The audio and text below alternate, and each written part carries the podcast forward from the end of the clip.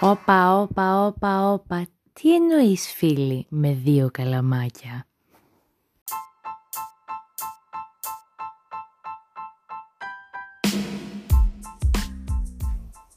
Γεια, είμαι η Σοφία και αυτό το podcast είναι μια σειρά από τυχή γεγονότα που συμβαίνουν στο μυαλό μου. Ή πολύ απλά, τι κάνω μόνη μου μέσα στο σαλόνι μου. Έλα παραδέξου το, για να είσαι εδώ έχεις καθίσει και εσύ μέσα σε ένα λεωφορείο, ανιαρή διαδρομή, ατελείωτη, ασφικτικά γεμάτο και το μόνο που ακούγεται, επόμενη στάση, next stop. Εντάξει, ως παθούσα κατανοώ, συμπάσχω και είμαι εδώ για να σου λύσω αυτό το πρόβλημα. Καλώς ήρθες λοιπόν στο ασυνείδητό μου.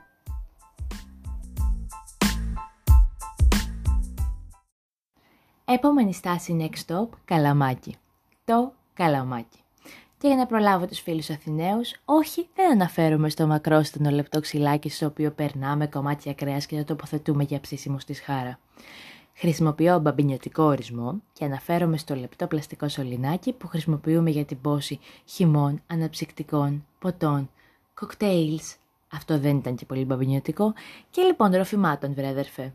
Σε αυτό το podcast μιλάμε πάντα με επιστημονικά δεδομένα, έτσι λοιπόν το καλαμάκι λειτουργεί με τη διαφορά πίεσης που δημιουργείται στη στοματική κοιλότητα και την ατμόσφαιρα. Ξέρω ότι το αναρωτιώσουν πάντα. Ο δε αγαπημένος μου είναι με διαφορά ο Ελβετός Μάρκο Χόρτ, ο οποίος το 2006 χώρισε στο στόμα του 264 πλαστικά καλαμάκια και τα κράτησε για 10 δευτερόλεπτα, γράφοντας ακόμα ένα άχρηστο ρεκόρ στην ιστορία του βιβλίου Guinness.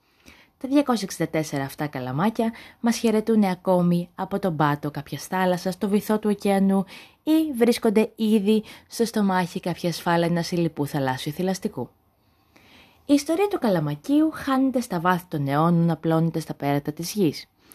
Πρώτη-πρώτη φαίνεται να χρησιμοποίησαν το καλαμάκι οι αρχαίοι Σουμέριοι ήδη από το 3000 π.Χ. για να απολαμβάνουν οι άνθρωποι την πείρα τους και να αποφεύγουν τα ανεπιθύμητα υποπροϊόντα της ζύμωσης.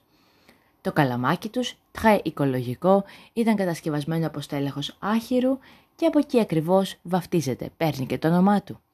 Αργότερα στην παγκόσμια ιστορία το καλαμάκι εμφανίζεται στην Κίνα, ενώ πολύ αργότερα οι κάτοικοι της Αργεντινής και των τριγύρω περιοχών χρησιμοποιούν τα εξίσου οικολογικά σιδερένια καλαμάκια για να ανακατεύουν και να πίνουν το ματέ τους, ή μάτε.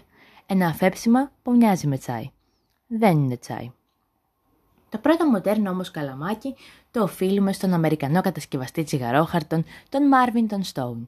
Στις 3 Ιανουαρίου του 1888, ο Marvin Stone λαμβάνει δίπλωμα ευρεσιτεχνίας για ένα χάρτινο καλαμάκι με επάλυψη από κερί. Ήταν έμενα διάβροχο, αλλά είχε πολύ μικρό σωλήνα και χρειαζόταν δύο καλαμάκια για την ανεκτή αναρρόφηση του υγρού. Να, ακριβώς όπως ένα οποιοδήποτε μπαρ και τα κοκτέιλ του. Το καλαμάκι του Marvin του Stone κερδίζει αμέσως την εκτίμηση των καταναλωτών και στα τέλη του 19ου αιώνα η βιοτεχνία του Marvin Stone παρασκευάζει περισσότερα καλαμάκια από ό,τι τσιγαρόχαρτα. Στι αρχές του 20ου αιώνα αυτοματοποιεί την παραγωγή του, πως τότε γινόταν με το χέρι, ακολουθώντας το γνωστό πρότυπο Ford, Taylor κτλ. κτλ. Τη σύγχρονη μάστιγα όμως του σπαστού καλαμακίου την οφείλουμε στον Αμερικανό μεσίτη Joseph Friedman, ο οποίος το 1937, παρακολουθώντας τη μικρή του κορούλα να μην μπορεί να χειριστεί το ίσιο καλαμάκι καθώς πίνει το αναψυκτικό της, εφεύρει το σπαστό καλαμάκι. Η μάστιγα ωστόσο του κατακόρουν πλαστικού καλαμακίου έρχεται στη ζωή μας στη δεκαετία του 60, ακριβώς όπως και το American Dream. Ενώ στην Ελλάδα το καλαμάκι γνώρισε μεγάλες δόξες στη δεκαετία του 70 όταν συνδέθηκε με το εθνικό μας ρόφημα και αποτέλεσε το απαραίτητο αξεσουάρ του φραπέ. Έκτοτε έχει κοσμήσει διάφορα αξιοθέατα όπως τον Λευκό Πύργο. Φυσικά όλοι γνωρίζουμε ότι το κάθε ρόφημα έχει και το δικό του καλαμάκι. Το εσπρέσο χρειάζεται το λεπτό, το μακρύ το καλαμάκι, το σπαστό το καλαμάκι πηγαίνει πάντα με το φραπέ, ενώ για τα σμούθι φυσικά χρειαζόμαστε ένα χοντρό καλαμάκι. Το δε αγαπημένο μου είναι ότι δεν μας φτάνει το καλαμάκι περσέ, το καλαμάκι το οποίο θα χρειαστεί καμιά τετρακοσαριά χρόνια για να διαλυθεί εν τέλει. Όχι. Χρειαζόμαστε γύρω-γύρω από το καλαμάκι να του κάνουμε μια αγκαλίτσα και να το προστατεύσουμε. Να προστατεύσουμε αυτή την κατσαρίδα της πυρηνικής καταστροφής με ένα άλλο μικρό λεπτό πλαστικό, το οποίο θα το προστατεύσει από τα διάφορα κακά που θα το βρούνε. Έτσι λοιπόν τα καλαμάκια βρέθηκαν να έχουν ένα πρωταγωνιστικό ρόλο στην καθημερινότητά μας και να ταιριάζουν μαζί με το σετάκι πλαστικό, καλαμάκι, πλαστικό καπάκι, πλαστικό ποτηράκι στον καθημερινό μας φρέντο εσπρέσο. Και φυσικά τα καλαμάκια ζουν τις μεγάλες τους στιγμές στα cocktail bars και στα πάρτι των μικρών παιδιών.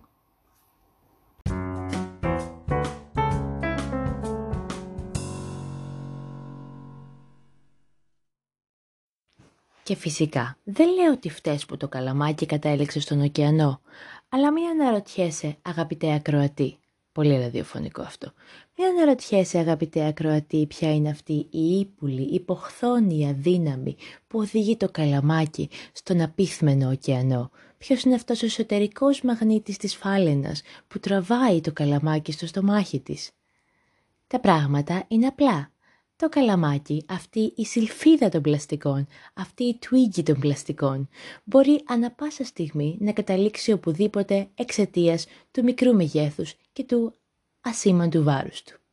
Ας σου φτιάξω μια πολύ γνωστή εικόνα. Ήρθες πάλι γλυκό καλοκαιράκι και αράζεις στην παραλία.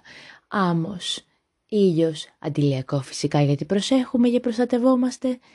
Και εκεί που κάθεσαι χτυπάει ανάλαφρα το αεράκι και ξαφνικά ανοίγεις τα μάτια σου και το καλαμάκι δεν υπάρχει πια. Πού πήγε άραγε το καλαμάκι, πού πήγε; Και αν όχι παραλία, είσαι πολύ απλά μετακίνηση 6 που είναι και της επικαιρότητας, με φυσικά το take away καφεδάκι πάλι με το πλαστικό σετάκι, ποτήρι, καπάκι, καλαμάκι, όλα πλαστικά. Περπατάς, τελειώνεις τον καφέ, το αφήνεις ένα κάδο, χωρίς καπάκι ο κάδος, φυσάει το αεράκι, δεξιά το καλαμάκι, αριστερά το καλαμάκι και κατευθείαν στον ωκεανό και στη θάλασσα. Και δεν λέω ότι θέλεις να το πετάξεις, φυσικά, το ξέρουμε όλοι, όχι σκουπίδια, όχι πλαστικά σε θάλασσες και ακτές. Αλλά συμβαίνει παιδιά, συμβαίνει.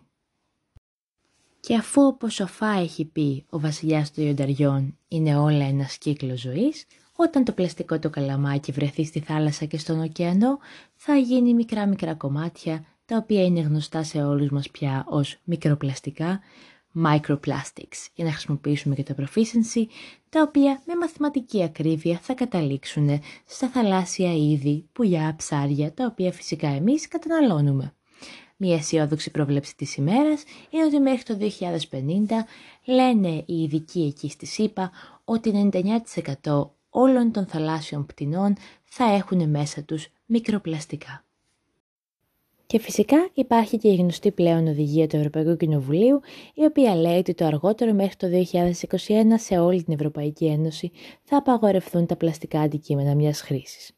Και ναι, εννοώ το 2021 φέτος, και ναι, για να μην πεις ότι δεν στο είπα, σε αυτά περιλαμβάνονται τα πλαστικά μαχαιροπύρουνα, οι αναδευτήρες των ποτών, οι μπατονέτες, πάνε κάνε στόκο όσο προλαβαίνεις και φυσικά τα πλαστικά τα καλαμάκια. Και εννοείται ότι η Ελλάδα έχει εναρμονιστεί με αυτή την οδηγία και ήδη από 1η Ιουλίου του 2021 θα επιβάλλεται ένα ορισμένο περιβαλλοντικό τέλος στα πλαστικά τα καλαμάκια και στα άλλα πλαστικά μιας χρήσης, αλλά το πιο σημαντικό είναι ένα, και δεν εννοώ ούτε καν να ακολουθήσετε στα κοινωνικά δίκτυα του Ελλάδα χωρίς πλαστικά μιας χρήσης, γιατί κάνουν πολύ σοβαρή δουλειά. Εννοώ ότι το ελληνικό δημόσιο έχει ήδη προσαρμοστεί σε αυτή την οδηγία και ήδη από τις αρχές του 2021, τη στιγμή δηλαδή που μιλάμε, απαγορεύονται τα πλαστικά μιας χρήσης στις δημόσιες υπηρεσίες. Έτσι λοιπόν το ΙΚΑ θα γίνει ένας plastic free παράδεισος για εμένα.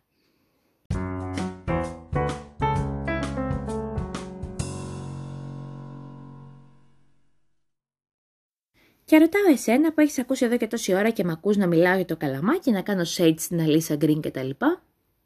Πόσα πραγματικά καλαμάκια χρειάζεσαι στην καθημερινότητά σου. Και επειδή τα podcast έχουν αυτόν τον παραγωγικό διάλογο, σου απαντάω εγώ ίδια και σου λέω, μάλλον κανένα. Και πριν προλάβεις να μου πεις, Μα τώρα πια υπάρχουν και τα βιοδιασπόμενα. Σου απαντώ. Πρώτον, τα βιοδιασπόμενα δεν είναι τόσο βιοδιασπόμενα όσο ίσως αφήνεται να εννοηθεί.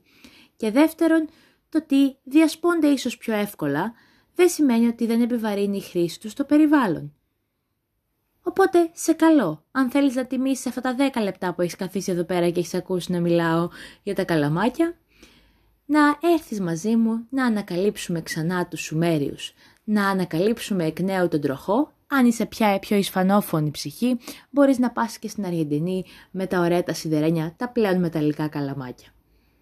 Και δεν θέλω να πω άλλα, αλλά θα σου δώσω έτσι ένα φιλοσοφικό ερώτημα για το τέλος. Θα σου δώσω λίγο χρόνο να το σκεφτείς, να το αναζητήσεις, να το κουγκλάρεις, να ψάξεις ενδόμηχα το βαθύτερο νόημα στο μυστήριο αυτό της ζωής και θα επανέλθουμε. Αλλά σε ρωτάω για το τέλος. Πόσες τρύπες τελικά έχουν τα καλαμάκια;